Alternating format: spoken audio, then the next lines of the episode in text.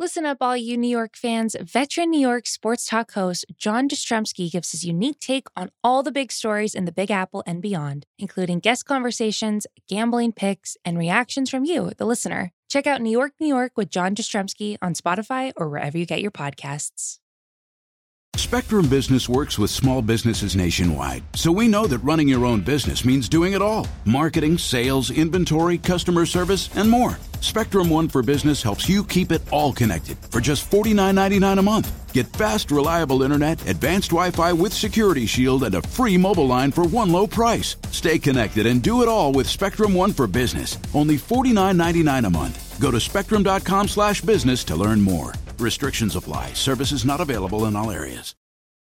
Your brain needs support, and new OLLY Brainy Chews are a delightful way to take care of your cognitive health.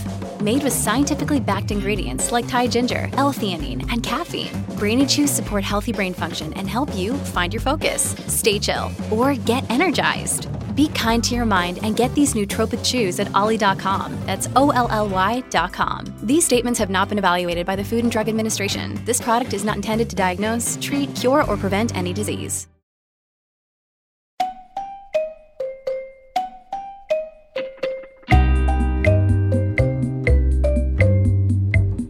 Media consumers. Bryan Curtis and David Shoemaker of The Ringer here, along with producer Erika Cervantes. It's Friday, David. It's listener mail day. And I want to start here. Ben Smith of the New York Times wrote a column this week about Michael Wolff. Mm. Michael Wolff, the writer and media critic who has a book about Donald Trump out right now and a new collection called Too Famous. First of all, congratulations to Michael Wolff for publishing a collection this late in the journalism era. Kind of thought those were mostly done, at least as hardback books, but Mhm. he squeezed one out. Congratulations. That's not what I want to talk about. I want to talk about one line from Ben Smith's column, which is this It's a curious fact of journalism that it has many rules, but the most successful journalists seem to be the ones who are always breaking them. Yeah. That line kind of sat with me. What what do you think about that?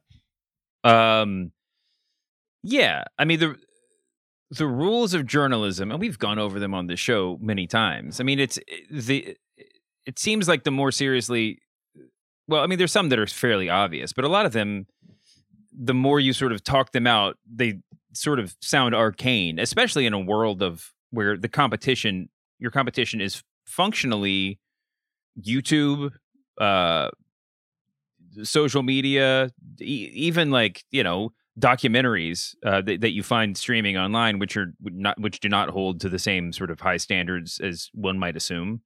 Um, and so, yeah, I mean, some of them are pretty straightforward, and but but of go- of course, this is uh, you know also in an era where trust in journalism according to whatever polls is so low that like i guess it feels like the rules are more important than ever right? We have to uphold all these values that we hold dear so that we can feel justified in the face of all this sort of irrational criticism and distrust. Um, but i'm not sure that those things are actually as connected as they might seem. That's a great point because I think that is when journal that is what journalists do when criticized is like you know we must we must uphold the public trust. We must go to these rules that the New York Times and the Washington Post and NPR and other places like that have devised. But the weird part is do we think the public knows the rules of journalism no beyond the basic ones like you know don't make things up and and you know don't don't plagiarize somebody else I don't think they do at all. No. I mean, and even if they were to know the rules, I think that practically very few people would be, you know, aghast at some of the more notable, I mean, not more, but some of the more notable jour- journalistic conspiracies. I mean, yes, like the sort of, you know, Stephen Glass sort of level stuff, you can wrap your head around it. But like, you know, when people have called into question who like Gay Talese and Joseph Mitchell in the modern era and some of their tactics, I don't think that most that most just average readers would be floored by any of those allegations, right? Or even if they knew that, even if they were surprised that it happened, that they would be kind of morally shocked by it, right? Mm-hmm. Yeah. So I, I'm not. So I I think that some of the things that we that journalism, the journalistic world, might be preoccupied with is it ends up feeling like a sort of insular concern, even if the rules on their face are you know something that most people say is a good idea. Readers usually strike me as very bottom line.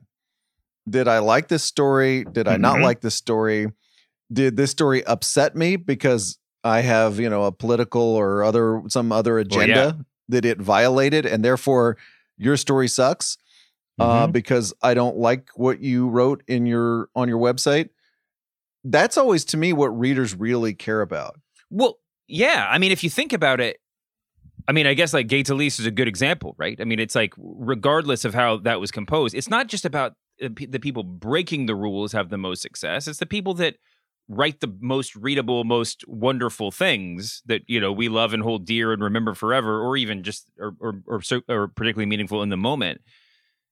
And it, it's the pieces themselves that matter, and the sort of way that you got there matters none or very little at all, right? It's having a piece that you just react to in a very positive or visceral way. Mm-hmm. Yeah. And I think in Michael Wolff's case, it's interesting because there's this whole constituency of people out there, uh, probably including people we know, who are like, I want to read the really juicy Trump book Right. or the really devastating Trump book. Mm-hmm. And if Michael Wolf is kind of peering around corners in the West Wing in a way that a New York Times reporter, Washington Post reporter cannot, because that would be violating the rules as determined by the Times and Post, the reader does not care.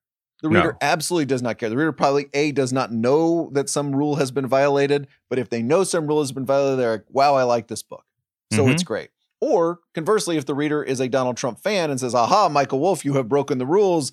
I don't like this, but they're just using the rules because they didn't like what the book was anyway. That's exactly right. Yeah. I mean, when you think about it, the the pieces of uh, the vast majority of people, including people in journalism, hold to the highest in the highest esteem works of journalism that seem to transcend the mechanics of journalism in a sort of way. Like it's you look at like like who's a great example? I just read um Killers of the Flower Moon recently, the David Okay. Grann book, right? Yeah. I mean, and that's and David Grann up and down his resume, you could probably take just about any piece, but it's like there's a certain style. He, he he's not he's not chronicling the White House. It's a different form of journalism. But what if you ask anybody who had read Lost City of Z or Killers of the Flower Moon, what's so great about it? It's like it reads like a novel, right? That's what people Yes. will say. Um, it's, it's it's bigger than that. It's I mean it, it it doesn't seem like you're you're eating vegetables, and that sort of implicitly is the is a statement that it doesn't really matter. It's about it's about the telling of the story. Yes. So those those David Grann and then before him the new journalists, they were Mhm. rule transgressors. Yeah, but we didn't even How- mention Truman Capote in terms of people who have been called into question after the Yeah. fact. Nobody's nobody's taking in cold blood off of like you know the syllabus for you know true crime reading or I mean sure some people are, but yeah, its but- but- reputation has been smudged a little bit among you know, But- again, but mostly among journalists, right? Not and you would ta- actual and, and you might talk about Truman Capote as a problem case, but then you look at the actual work itself, and the work sort of stands on its own. It transcends the sort of questions that were that, that are lobbed against it. It it's always just so funny the levels of this because with the new journalists, right? It's like, hey, you're getting inside these the heads of people you're writing about. Mm-hmm. You're not just writing what you see, but you're then transporting yourself into their head. How are you doing that? That's Mhm. not fair, right? You, we we we kind of decided that the line stopped here, and you're transgressing the line. Therefore, aha, you've done something wrong. To which the new journalists would just sort of shrug their shoulders. You can also go back and look at that journalism now and read some of those quotes and be like, nobody actually said this to you. They said something to you, and you pieced together this long and sort of very writerly quote from the subject. But at the time, that was okay. Now it's not the time. Anyway, we could do this a hundred things like this. But you're absolutely right. It's and and I think Ben Smith is right. There's a sense that the people who are pushing those boundaries of what you're supposed to do as a journalist are often the ones that wind up on top. People say, you can't think of all the stuff about Gawker and Deadspin, old Gawker and old Deadspin. You Mhm. can't do that, says the person who didn't publish what they published. You're not allowed to do that. And they, oh, okay. I did Yeah. it. There's not the, and I think your other point you made earlier is really good too, is when we talk about the rules, there are some broadly accepted rules of things you can and can't do. But now, in this age where there are a billion different media entities, including people that are just Twitter accounts, what what rules possibly are governing us at this point? Mm-hmm. And surely, almost everybody is breaking a rule that someone thinks is someone else thinks is a rule. So you know, hey, I'm I'm I'm saying this about Joe Biden or Donald Trump. Uh, uh, you're not allowed to say that. Well, I I just did it on my Twitter account, so I, I I didn't I didn't agree to the rules ever. I'm not a newspaper reporter. That's a funny, I think, sort of part of this age in particular too. Um. Anyway, I just thought that whole kind of thing is funny, and you know, it's just funny with with journalism rules because there's so much crying foul. There's so much working the refs. I do believe in them. I don't. and I think there should be agreed upon things, but as soon as you sort of poke at it, it becomes such a kind of funny idea. And like I said, I don't think readers really care.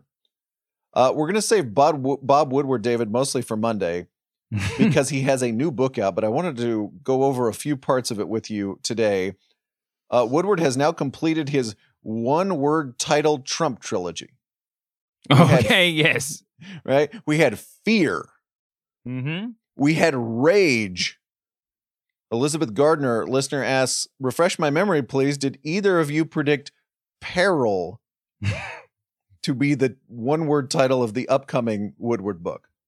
No. And I've said this before on the show, but I I immediately feel myself transported back to my days working in book publishing where you're just sending around title memos, just like suggested, ti- you know, the best case scenario is the author submits a proposal that has a title attached to it that everybody just agrees on and high fives and that's just it straight through when you have to start negotiating it it always gets the more voices involved in any kind of work of art the more kind of uh, wishy-washy it'll become but no i've seen these emails that just have i mean it's almost embarrassing right it's just like like 50 different nouns you know will just be li- just be in a you know in a single column list and people have to go through and like highlight the ones that they think work or whatever. I mean, it's just I can feel it. I can I know that's what happened here. Peril, it's not inaccurate, but you know, it probably won out by being virtue by virtue of being less inaccurate than the other words on the list, right? I mean, it's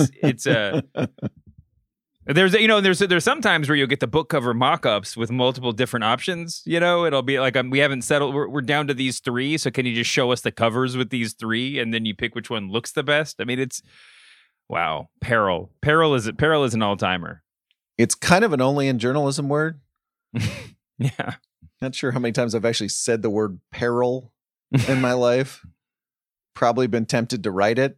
The other thing that's interesting about the new Woodward is that it is a dual byline Woodward book. Well, which isn't his first, obviously, but yes. Bob Woodward and Robert Costa, uh, mm-hmm. ace reporter from the Washington Post, who have been on this podcast. Bob and Bob. Mm-hmm. Did do you did that have any resonance to you? You know, sort oh, of yeah. o- OG investigative reporter plus, you know, youngish and younger, youngish investigative reporter teaming up.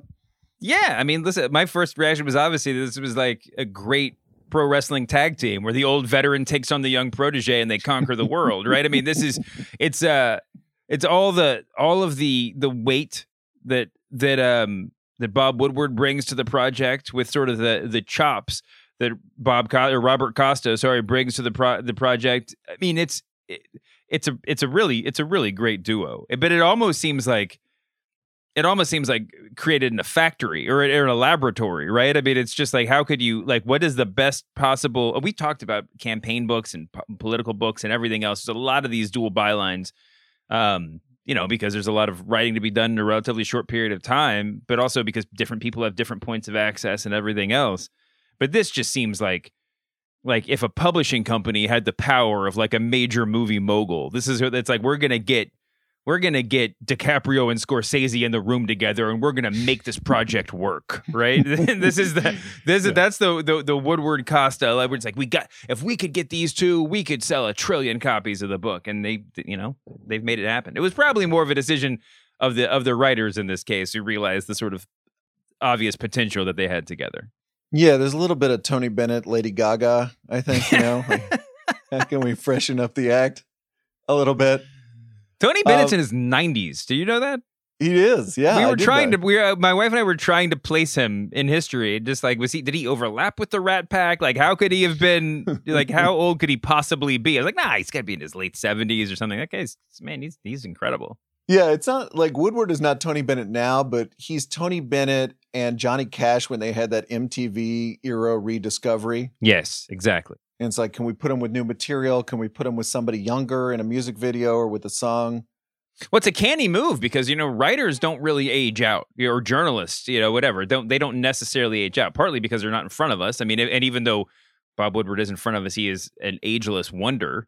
But uh, but yeah, I mean, at some point you have to realize that that you know a duet is a good idea, even if nobody around you is pointing at it and saying it. Our pal Chris Suellentrop did the definitive Bob Woodward power rankings a while back. Oh wow! So I consulted them to see how many dual bylines Bob Woodward has had on books. He's obviously had a bunch of the Washington Post. I believe this is book dual byline number five. So the f- two famous ones with Carl Bernstein, All the President's Men and The Final Days, of course. Uh, he had a book about the Supreme Court called The Brethren that was written Mhm, with Scott that. Armstrong. Chris ranked that 15th out of 20 Woodward books.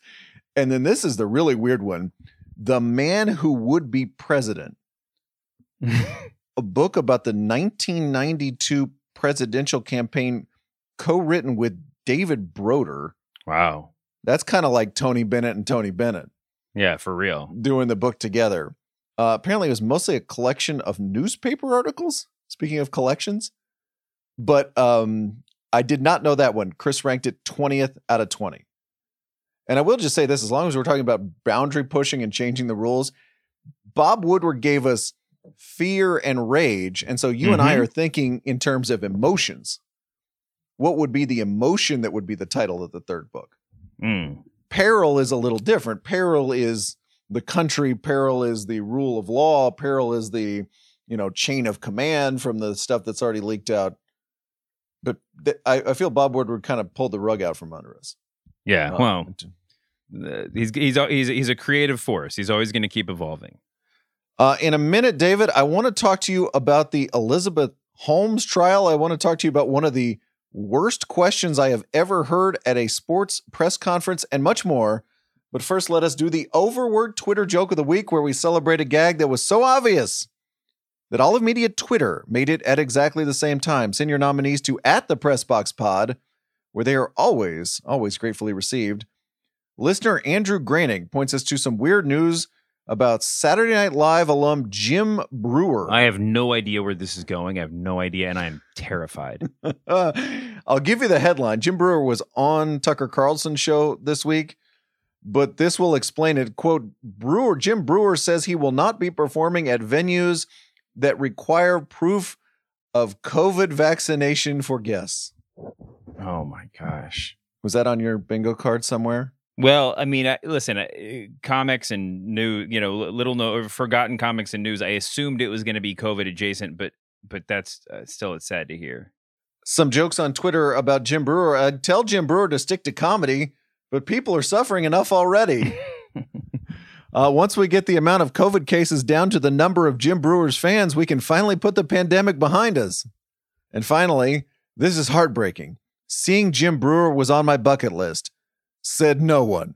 No one at all. Thanks to Andrew for those. Wait, I just I just went to Jim Breuer's website, and the it's, Uh-oh. when you're when you're post SNL, it's a little bit demeaning to have like an active comedian's website. Am I wrong about that? It's like you should be a little just like it should just be like a get in touch with my agent situation, um, and not like book me for the You, you, should know just Tem- be on Tempe Laugh IMDb Factory Pro. or whatever. Yeah, exactly.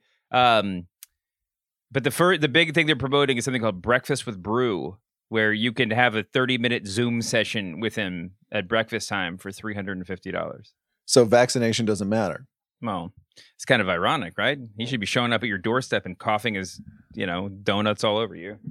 You're right, though. It is humbling to have something like I have a website. Please contact me at info at jimbreuer.com or bookings at jimbreuer.com. Like I should be I should be harder to find than It that. actually has one of those like contact pages where you don't even get an email. You just like type it into the to the HTML and someone will return your message. I tell you, living in LA, the kind of Saturday Night Live alum who didn't really hit it big after the show is a mainstay at the comedy clubs. Mm-hmm. There are a lot of Rob Schneider nights. Rob Schneider, interestingly enough, kind of also a political animal on Twitter.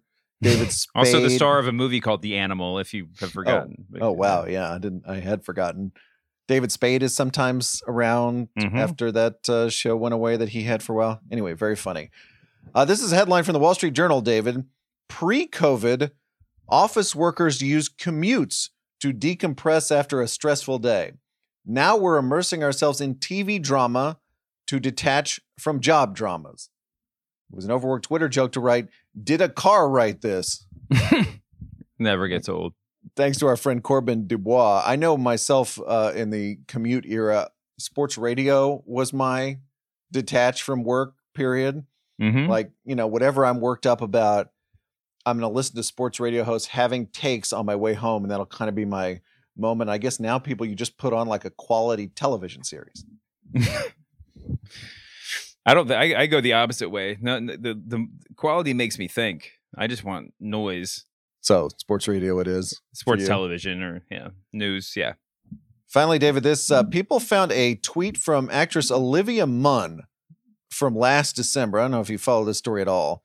Olivia Munn tweets in December sending so much love and support to John Mulaney. You got this. Very nice tweet to uh, John Mulaney.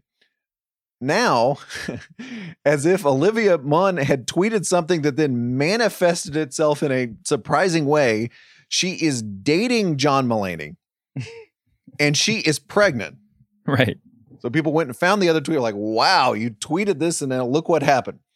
You can kind of guess uh, where people went with this, but I want to use this one from the Ringer's own Isaac Lee, sending so much love and support to an affordably priced Los Angeles apartment with air conditioning and a parking spot. You got this. We're just we're just willing it into existence okay. with a tweet. Thanks to Vince Parachi. That's so good. If you send so much love and support to a growing podcast audience, the best guests, and bottomless overword Twitter jokes, congrats. You made the overword Twitter joke of the week. Wearing a Men's Wearhouse outfit makes you confident, like you could do anything. So you dance like no one is watching, even though everyone is watching. Because of the Men's Wearhouse outfit, you interview like the job is already yours because it is. Because of the Men's Wearhouse outfit, you golf as if the rules don't apply to you because you're too well dressed for rules. Because of the Men's Wearhouse outfit. At Men's Wearhouse, get measured, get fitted, get hot, get confident in everything from tailored suits to underwear and all the stuff in between. Love the way you look at Men's Wearhouse. This episode is brought to you by ServiceNow, the AI platform for business transformation. AI is only as powerful as the platform it's built into. Enter ServiceNow. It puts AI to work for people, for employees, for developers, and even your customers, removing frustration and supercharging productivity. On our intelligent platform, AI isn't just a promise, it's happening today. That's why the world works with ServiceNow. To learn more, visit servicenow.com/slash AI for people. Listen closely. As a master painter carefully brushes Benjamin Moore Regal Select down the seam of the wall. Mm. It's like poetry in motion. Benjamin Moore, see the love.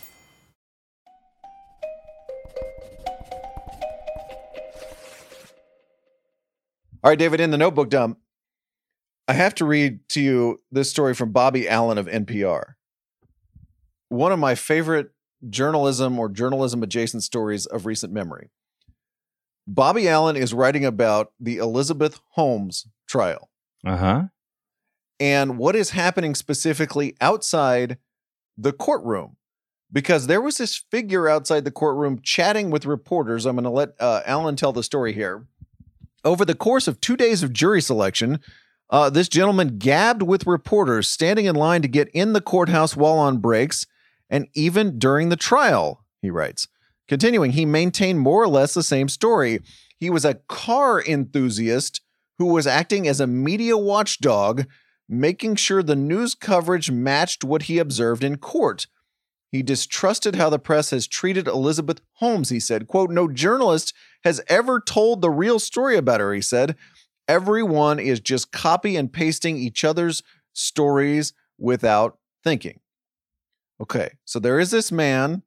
He is wearing a puffy jacket and a baseball cap. He is a he is identifying himself as a car enthusiast. Uh-huh. I'm just I'm just here to make sure she gets a fair trial. You know, just talking up the reporters. Allyn's story continues. Opening arguments in the trial began one week later. Holmes walked into the courthouse surrounded by her family members, members, and among the entourage was this man. He is now part of the entourage. Gone were the puffer jacket and baseball cap. This day he wore a gray suit and a somber black tie. I couldn't believe my eyes, said New York Times reporter Erin Griffith. I immediately started asking other reporters, and they were like, I think it was him. And when we got inside and saw him even closer, it was like, yep, that was him. The man who had given his name when he was the chatty, I'm making sure she gets a fair trial guy as Hanson turns out to be William L. Evans, the 61 year old father of Holmes's partner, Billy Evans, with whom she just had a baby boy. Allyn writes.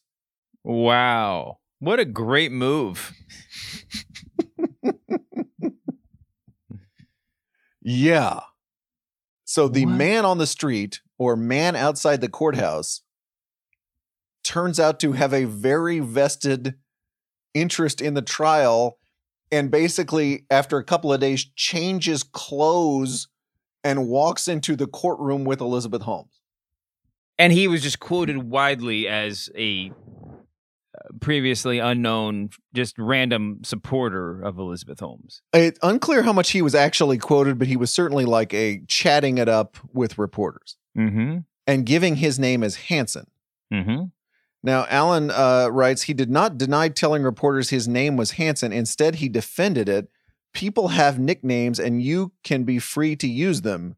On that note, I'll say goodbye. Oh my gosh. oh, I love it. Good note to reporters. If any if anyone is, you know, sort of just too convenient a figure or a quote Yeah. and they give their name only as Hanson, maybe you should uh maybe you should be a little skeptical of that figure. Yeah, maybe. Maybe. You know I like to uh make fun David of questions asked during sports press conferences. Yeah, of Oh, course. I love sports writers. I really do, but sometimes we need to do a little better. I want to draw your attention to this particular question. It's about Urban Meyer, the coach of the Jacksonville Jaguars. Now, Urban Meyer has been known during his head coaching career, almost all of which was in college football, for abruptly changing jobs. So, when the Jacksonville Jaguars lost their first game of the season last week and the head coaching job at USC became available, there were Mhm. some rumors. Is Urban Sure. Meyer going to leave Jacksonville and go to USC? You heard about those. Of course. If you're a beat writer in Jacksonville, you've got to ask Urban Meyer about that. Even that seems, even though it seems fairly unlikely, Uh-huh. just listen to the way this question was floated. Uh, unfortunately for you, some rumors came out yesterday connecting you to the USC job. I just just want to give you the opportunity to refute it so that I can put it to bed. No chance. Okay. Unfortunately for you, always a bad way to start a question. I want to give you the opportunity to refute it, to put it to bed. I'm not just going to ask you, hey, Urban, are you going to USC? Are you going to leave your NFL job after a few games or after one season to go back to college? I'm going to phrase it specifically like I would like to give you an opportunity to refute these rumors. It's such weird wording. Doesn't it sound like It it's is. Urban Meyer's boss? I'm giving you the opportunity to refute this story. Like it's like Yeah. an HR kind of moment or something. What's the what's your journalistic integrity, journalistic ethics take on this? If you know a subject well enough to know that you have to just like pose a question in a certain way, potentially a certain like buttered up, effusive way to get the honest answer or the closest thing to an answer that you will get. Is it okay? Is it okay to to to to do it like that? Not like that. Like, well, they say unfortunately. Just just take the unfortunately for you. Like that's overly personal, but maybe you just know beyond a shadow of a doubt that you have to you have to introduce into evidence that you don't think that that, that you are aware that this is a bad you know that this is not something he wants to talk about Okay. do you think that's an okay way to start the question I think the move is to say, Urban, I've got to ask. And then you ask the question. I know you'd Yeah. rather me ask about how the offensive line is coming together and some basic football stuff. I've got, I'm, this is going in the reporter's mind, not actually out of their mouth, but just Urban, I've got to ask. I, I think that, I think Yeah. that kind of does the job, right?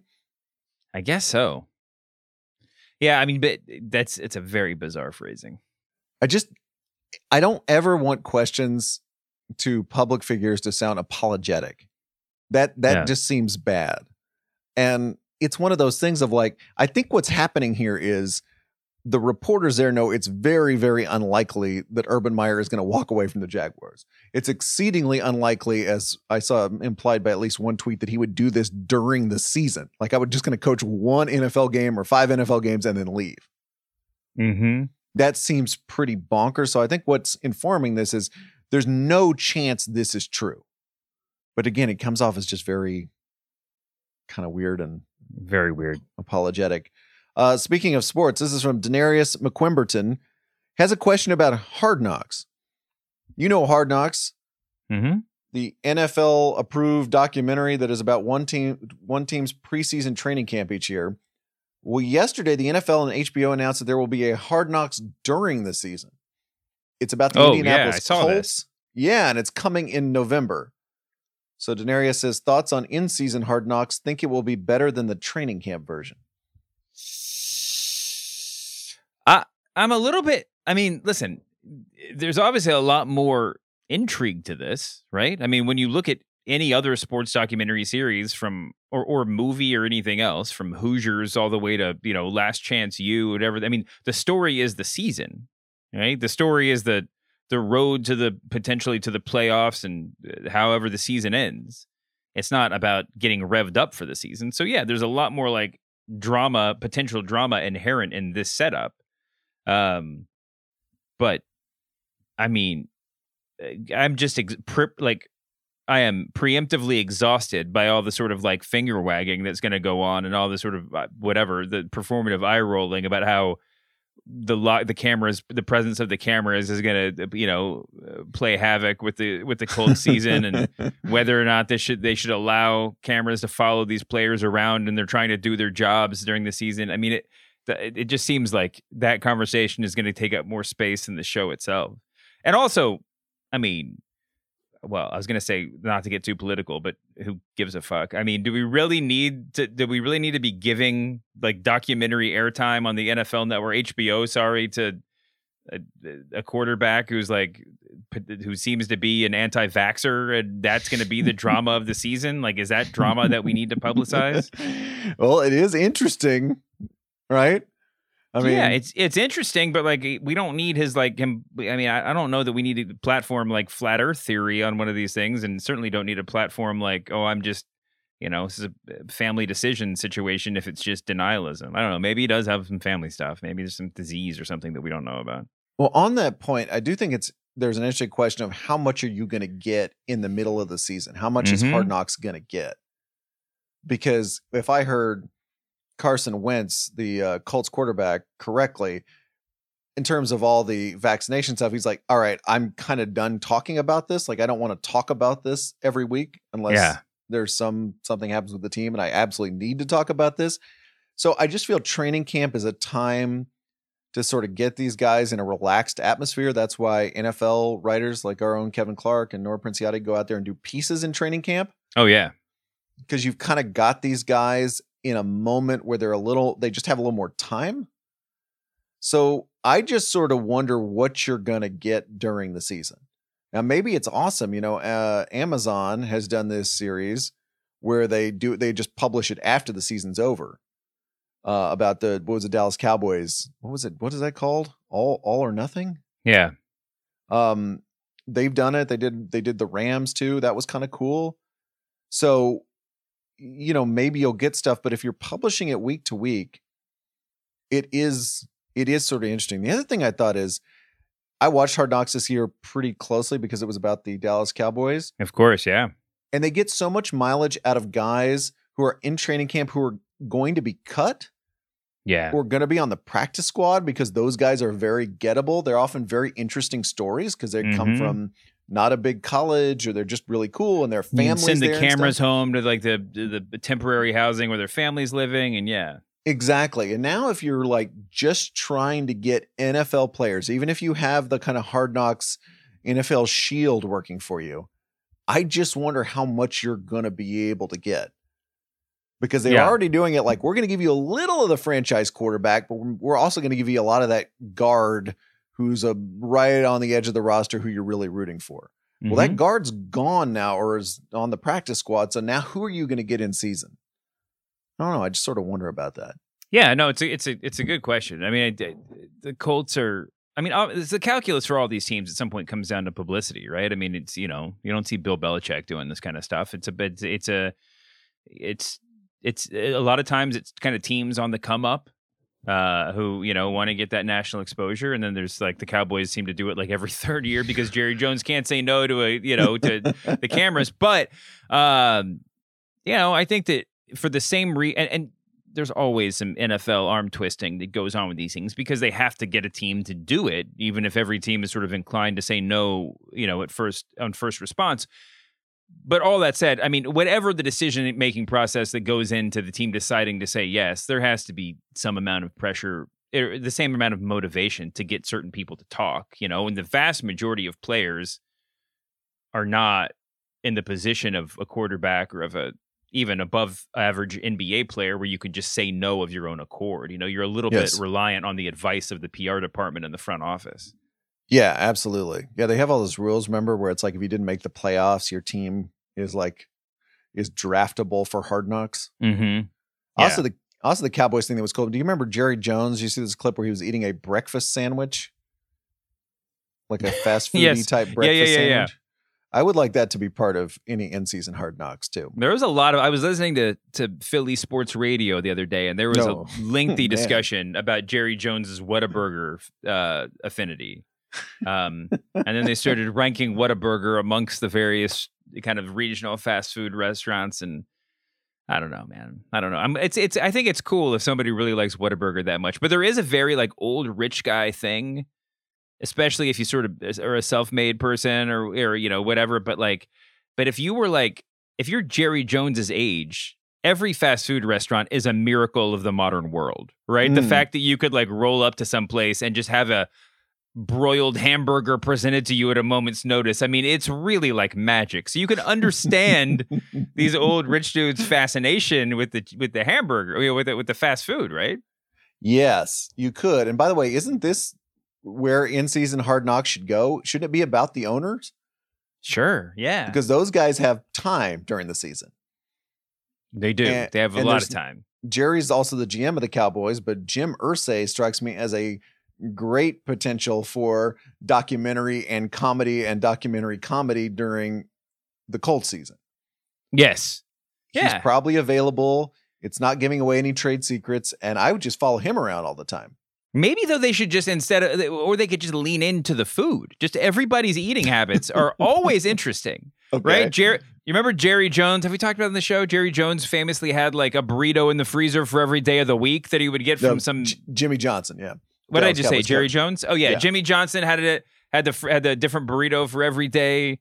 Um, uh, did you see the uh, Wolfgang Puck documentary that's on the Disney app or whatever? But it, it, this isn't football, but he had a similar story about Johnny. Car- he he says that they invented the the uh to go. They started going into like you know grocery store freezers because like Johnny Carson would come in and order like fifteen personal pizzas at a time and put them in his freezer. Oh, that's Anyway, funny.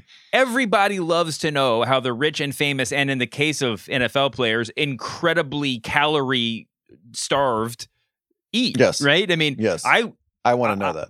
I cannot imagine anything that happens behind the scenes in the locker room that's more interesting than how that Cowboys offensive line keeps their weight up during a season.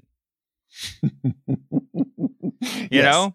Yeah. So, uh, so if we're even and the the the the uh, the Colts have an, a potentially really great offensive line too. Let's go see those big guys. Like, let's find out what their Chipotle orders are because it's going to be fascinating. Dude, I am so in on that. Uh, our only in journalism word of the day, David, Okay. comes from Berg. The word is gird. G I R D. Oh, Gerd. Berg Sure. uh, sends over this headline from the New York Times Democrats and lobbyists gird for battle.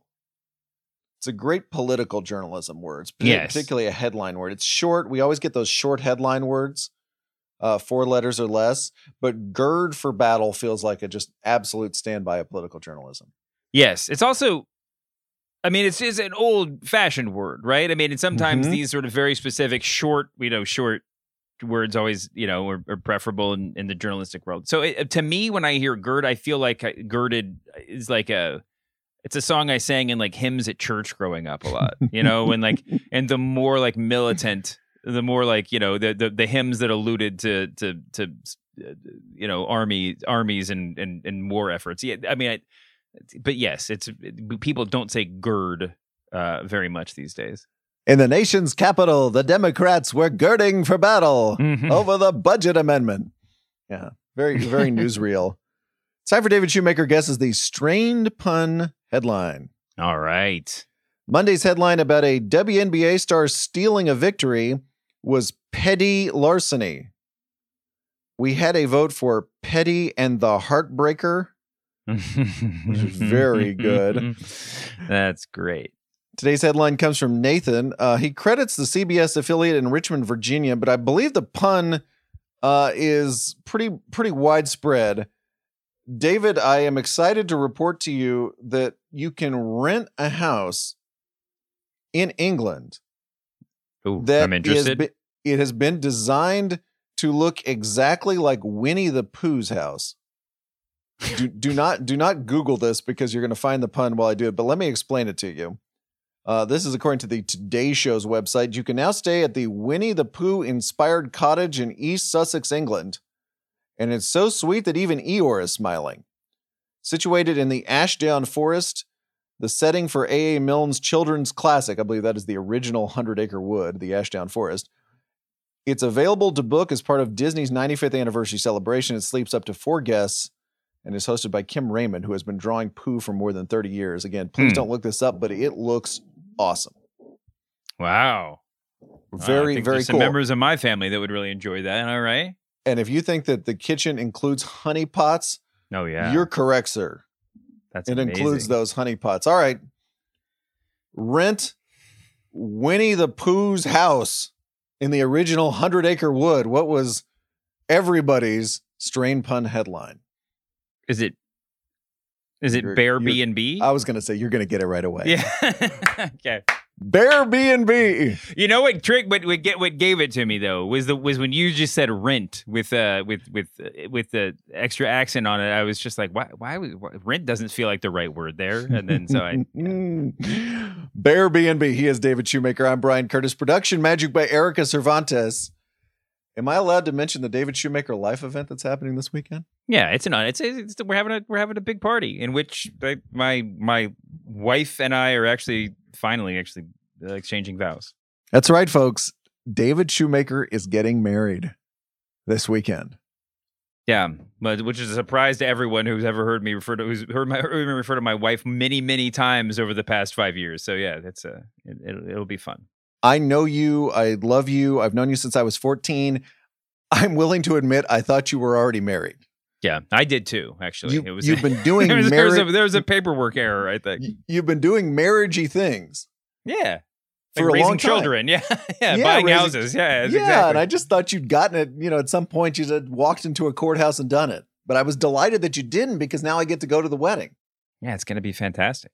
I have my uh, best man speech already, Good. and I'm going to I'm going to get up there and I'm going to say, "Does anybody like insidery media criticism?" and when it's dead silence, I'm going to scrub the first ten jokes. That's it. Whoa, whoa, tough crowd. Oh, wow. That's fantastic. If David and I aren't too hungover, we're going to be back Monday with more lukewarm takes about the media. See you then, David. See you later, Bryan.